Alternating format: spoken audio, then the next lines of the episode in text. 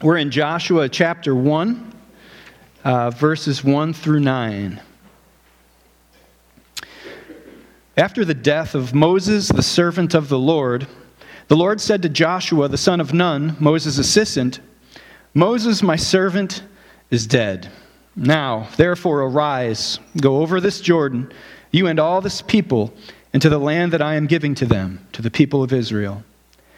Every place that the sole of your foot will tread upon, I have given to you, just as I promised to Moses. From the wilderness and this Lebanon, as far as the great river, the river Euphrates, all the land of the Hittites to the great sea, toward the going down of the sun, shall be your territory. No man shall be able to stand before you all the days of your life. Just as I was with Moses, so I will be with you. I will not leave you or forsake you. Be strong and courageous, for you shall cause this people to inherit the land that I swore to their fathers to give them. Only be strong and very courageous, being careful to do according to all the law that Moses, my servant, commanded you. Do not turn from it to the right hand or to the left, that you may have good success wherever you go. This book of the law shall not depart from your mouth but you shall meditate on it day and night, so that you may be careful to do according to all that is written in it. For then you will make your way prosperous, and then you will have good success. Have I not commanded you? Be strong and courageous. Do not be frightened, and do not be dismayed, for the Lord your God is with you wherever you go. This is the word of the Lord. You can be seated. We might want to turn this thing down a little bit because sometimes I shout, Stephen, and I feel like I'm going to blow that. I got a teacher voice that I use occasionally. This is a, you know, if, if you're a Christian and you're here with us today, uh, which I would think the majority of you are, um, this is a very familiar passage. Uh, you, you've read it a number of times. You might even, like when you're doing your normal Bible reading, when you get to this passage, you might just skim through this one because you're like, I've read this so many times, right? Um, the, the passage has often uh, been, been, reduced to this um, sort of moralistic rant um, be strong and courageous. Now, it's, it's repeated throughout the passage be strong and courageous. I'm not denying that, but um, the, the, the moralistic ranting of a demand for boldness and courage from Christians can become a little tiresome. Uh, and a lot of times when, when people talk about why they don't like the Bible or uh, why they can't stand being around Christians or why they feel judged in church, uh, is because they interpret um, our faith as merely a list of do's and don'ts, uh, a running list of ways you ought to uh, be like a particular biblical character, um, a, a, particular list of ways that you are to behave in every type of situation. Um, and that becomes tiring, especially if you're not running on the fuel of the Holy Spirit. Uh, it becomes tiring to hear a constant list of moralistic commands. And what I want to suggest to you today is if you're struggling with that idea, and even as a Christian, if you're struggling with that idea, um, this text is not primarily telling us to be bold and courageous. It's not a text that's primarily telling us what to do. It's primarily a text that's telling us who God is and how He behaves on the earth. It's about what He's doing. And I, I, learned this personally. I mean, you can learn this doctrinally in, in seminary. Uh, but I learned this personally shepherding a congregation of folks that are largely um, struggling with mental illness. Uh, when you tell someone who is facing uh, some sort of trauma in their lives, like PTSD or uh, any number of other things that have happened to them, when you insist that they just be bold and courageous in the face of that trauma, uh, and you see the look on their faces, and you realize uh, this ain't as simple as I thought it was. And so there must be more in this text. There must be more, indeed, in Scripture to help us understand how to do this. And so, what's the more? How do we avoid putting an undue burden on ourselves, especially those of us struggling with weakness and fear and possibly mental illness? How do we undo putting this, or how do we avoid putting this undue burden on ourselves when we realize that this is an impossible command? This can be an impossible command for you as you face down the challenges and the realities of your life. We realize that those of us who feel already bold and courageous will cheer when we read this passage. But those of us feeling weak and beat up and fearful will cower as the rest of us cheer. When we know especially because of the work of Christ, that God's purposes are actually more to the point of humbling the bold and elevating the weak. So, how do we work that out in this passage? Well, I want to suggest that in order to focus on God's character and see that everyone is rightly challenged by God's character and purposes, we need to recognize that God is calling us to be bold and courageous because He's a God of promise, because He's a God of order, and because He's a God of presence. That's why He can command us to be bold and courageous. We're going to talk about those three things today. God is a God of promise, and God is a God of order, and God is a God of presence. So let's, let's talk about this idea of God being a God of promise in the context of this passage in Joshua 1. I don't know about you, but I appreciate it when people keep their promises to me. Uh, when, a, when, a, when a teenager that potentially lives in my home says he's going to be home at a certain time and he arrives at that time, often I'm shocked, but I'm also thankful that he kept his promise. I don't think it would take you long to realize how much you value promises made by others in your life. And so it's no surprise that with the eternal God, the creator of all things, that promises would be important to him and that promises would play an important role in his relationship with his people. He makes promises that he intends to keep. And it's actually a promise that frames the whole narrative in Joshua chapter 1. Look at verse 3 with me. The Lord says to Joshua, Every place that the sole of your foot will tread upon, I have given to you, just as I promised to Moses. Be strong and courageous, for you shall cause this people to inherit the land that I swore to their fathers to give to them, in verse 6. So we recognize the importance of promises. We recognize that the, foundation of everything that God is offering to Joshua here and everything that God is telling Joshua is his is founded on this promise that goes back to Moses, who has just died. And so we see that promises are important to God. We know that promises are important to us, but we also know that there's a significant difference between God and us when it comes to promises. And so, my favorite humorist of all time, Mark Twain, steps in and says this I could never keep a promise. I don't blame myself for this weakness because the fault must lie in my physical organization. He's also one of my favorite atheists, okay? It is likely that such a very liberal amount of space was given to the organ which enables me to make promises that the organ which should enable me to keep them was crowded out. I grieve not, however. I like no halfway things. I'd rather have one faculty nobly developed than two faculties mere ordinary capacity. Right? We can laugh at that, but we know it to be true, right? The, the faculty that helps us make promises can't hold a candle, right? Or can't, it completely eclipses any faculty to actually keep those promises. In fact, when we make promises, we have no idea if we'll be able to keep them because we don't know if we're about to take our last breath. The idea of a promise for a finite person is kind of an absurd idea. And yet, these are things that we value over almost anything else. It's a transcultural value, promises, that stretches across all time and history. All our relationships rely on promises.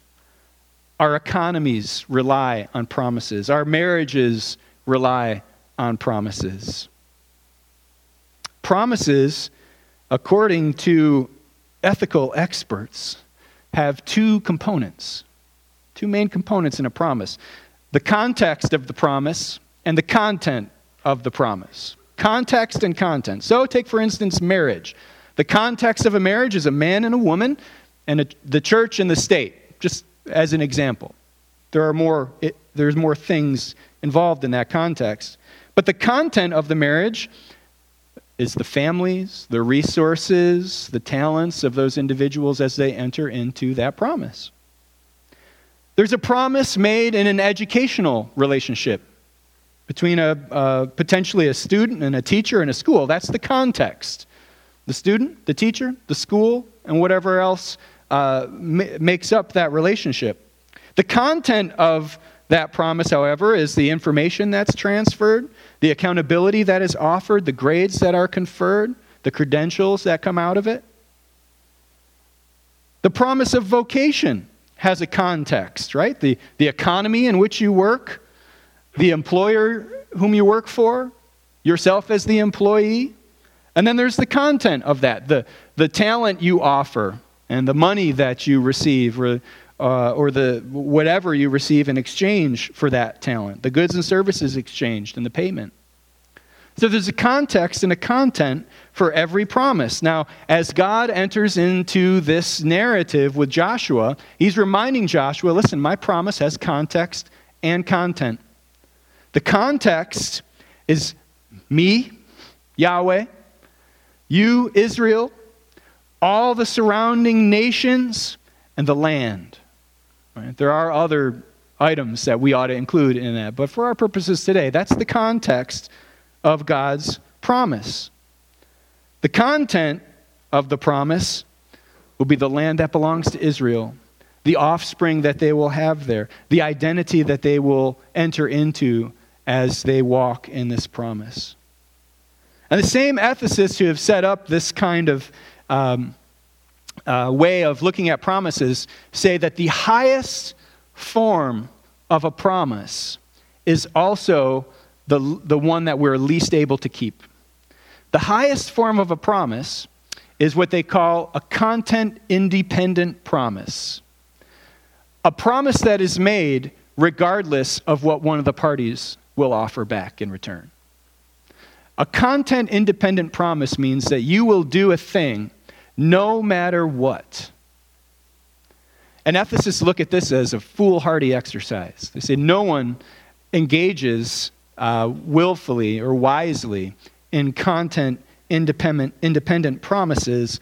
However, God's relationship with Israel is 100% a content independent promise because Israel has nothing to offer this God in return. Joshua has nothing to offer this God in return. Joshua needed to know that there was a promise involved in this exercise. As God recites for Joshua the borders of the land he was about to enter, we realize that the square mileage of the land promise was bigger than the state of Texas. Over 300,000 square miles. From the Nile, uh, or from, yeah, from the Nile to the Euphrates, from the Red Sea all the way to Syria, from the southern tip of Israel all the way up to the border of Syria. It's the biggest content independent promise in history made by this God. And this is why Joshua needed a promise. If this was about Joshua's courage and boldness, it would be an impossible task. No, no reason for him to even take a step from where he was. Because this is a story about God's faithfulness to his promise, not Joshua's boldness and courage. That's the first thing we need to recognize if we're going to understand this passage. This is a story about God's faithful promises, not our boldness and courage. But the second thing we got to recognize is that this is a story of a God of order. The promise comes with organization and order. As I oftentimes I think about Joshua and the task he was given, I think about my role as, as a father. Um, and I remember the days of taking uh, my four kids to amusement parks, which I hate with a deep, abiding passion.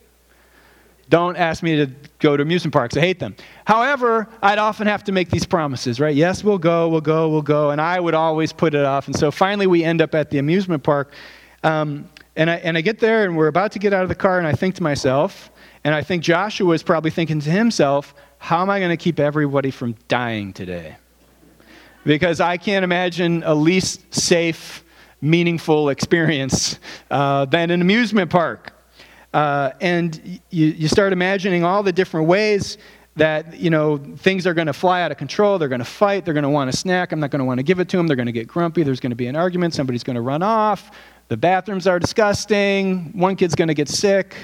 You know a ride's going to fly off the track. I don't know. It's a, i am not interested in that situation and so i'm sitting there with my hands on the wheel going what am i going to do? And the, the way that alicia and i always handled this is we'd say nobody unbuckle their seatbelts. Nobody unbuckle. And all the kids would kind of sit there and we'd turn around in the van or we'd go and we'd open up the door and we'd, we'd poke our heads in and we'd say, now here's how it's going to work today, right? And then you outline what's, what's going to happen and what's not going to happen at the amusement park. Not like it ever really worked, but you're doing your very best to bring order to a completely chaotic or potentially chaotic situation. Promises are common to build trust. But what brings cohesion and meaning to those promises is some kind of order and some kind of organization. And so, as I give my kids the expectations uh, for the day, uh, God gives Joshua his expectations for how he was to behave as he enters the promised land. Joshua needed God's words of order to govern his behavior and his actions. And this is not new in Scripture. It, probably many of you are already thinking this. Genesis chapter 1. There's a void. Some refer to it as chaos. I'm not sure it was chaos, but it certainly would have been uh, chaos to us in our finitude. God speaks. God speaks order into that chaos gives direction to his creation. Again, when God approaches Noah, right, the, the unrighteousness, the, the uh, terrible depravity of mankind on the earth, God speaks to Noah, tells Noah to build an ark, gives him order, gives him directions. God takes Abram and saves him out of this aimless pagan mindset. And God says, Take your whole family and go. He gives Abram order through his words. And you know, God approaches Moses. None of these men were reaching out for God. But God gives order, He gives His word to Moses. And Joshua is just the next in a long line. God says to Joshua in verse 7 Be strong and be very courageous, being careful to do according to all the law that Moses, my servant, commanded you. Do not turn from it to the right hand or to the left, that you may have good success wherever you go. This book of the law shall not depart from your mouth, but you shall meditate on it day and night, so that you may be careful to do according to all that is written in it. God gives order to Joshua, He gives him a way in which to walk. Now, it's vitally important that we recognize that this law is not primarily the Ten Commandments. This is the way that Old Testament writers refer to the whole Pentateuch, the whole first five books of the Bible that were referred to as the law. That law consists of histories, prophecies, songs, poems, covenants, and prayers. And God says, Keep all those close to you and remember them because that is the way in which you will be successful by keeping these orders close. It's not just a list of rules, it's an entire mentality of how to view the world and how to interact within it. It's an entire history of how God views the world and how God has interacted with the world. God says to Moses or God says to Joshua, "Keep all my words close." Because my words are what bring order to the chaos of your life. So God is a God of promise, but God sends order to give cohesion and traction to his promise as he interacts with us. But thirdly, and I might argue most importantly, he's a God of presence. And so, as God instructs Joshua to take the Israelites uh, down and over the river Jordan, he instructs the ark to go ahead of them. And in their tradition, uh, what was tucked into the ark was this uh, document, the Pentateuch, the law, as they called it. And so, as God is instructing Joshua to keep this book of the law close to him, he's recognizing that this book of the law travels with the Ark of the Covenant. You remember the Ark of the Covenant is essentially this box overlaid with gold with these two angels on top of it facing each other, and the priests carry it, and, and tucked into that box is the law of God, among some other items.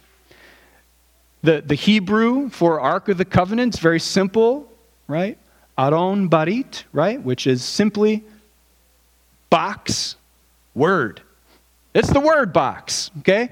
It, it's the covenant box. It's where all of God's interactions with his people are recorded.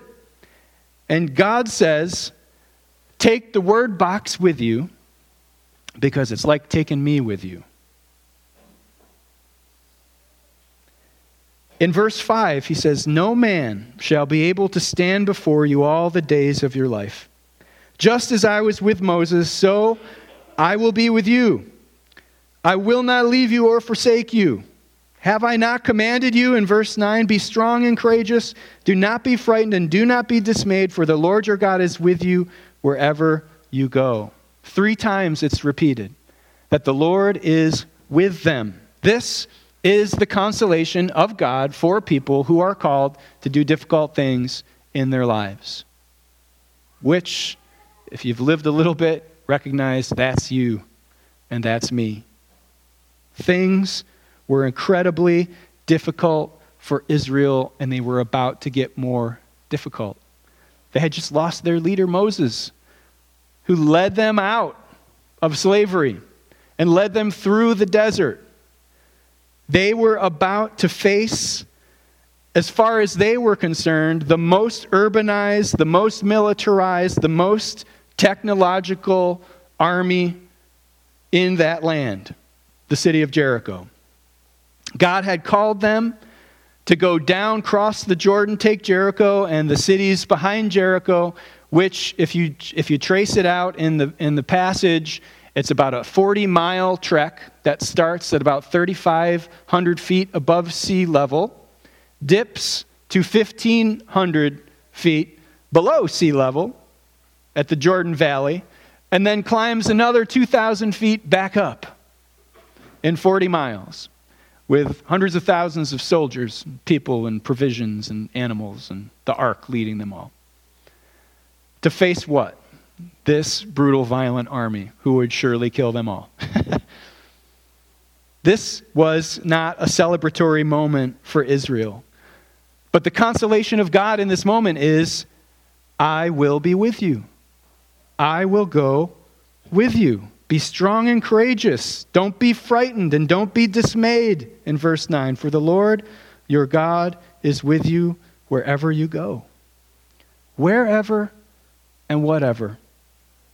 Cancer, mental illness, poverty, divorce, lost your job, you're sinning and you're feeling the consequences of that sin wherever and whatever, you can't shake this God.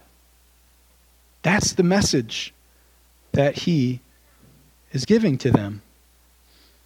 George Mueller, uh, the 19th century missionary, started an orphanage. Uh, claims he never asked for anything for this orphanage, just started the orphanage and prayed and trusted the Lord.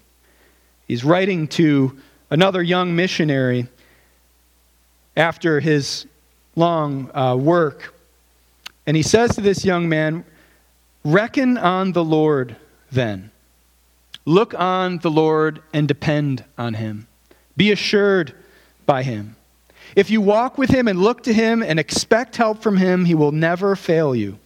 An older brother who has known the Lord 44 years, who writes this, says to you for your encouragement that he has never failed him in the greatest difficulties, right? He has never failed him in the greatest difficulties.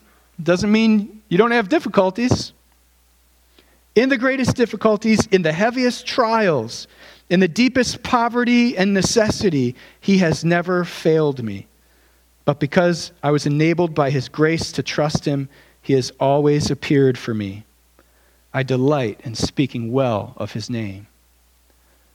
The Christian walk is not a walk that avoids troubles and trials and poverty and sickness. The Christian walk is a walk that gives you peace and contentment, even though, even though you walk through all those things. God was with Joshua and Israel, and this is the core of the unfolding promise of all of Scripture. If you want wholeness, if you want contentment, if you want strength and courage, you have to have God with you.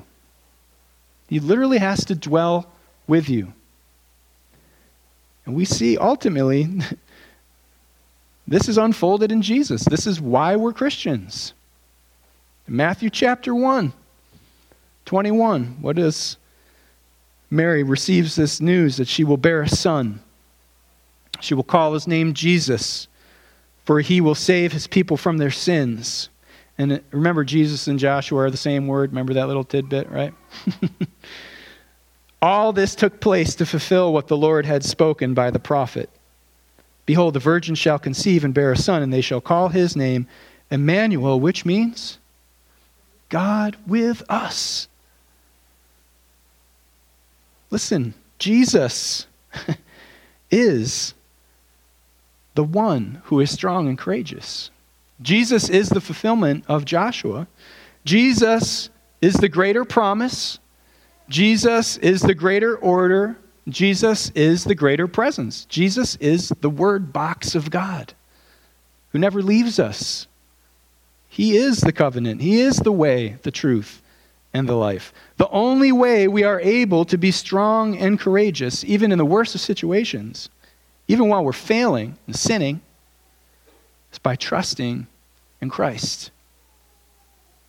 John tells us this in 1 John 9. If you're asking yourself, well, how do you do this, right? I get it intellectually, but how do you do this?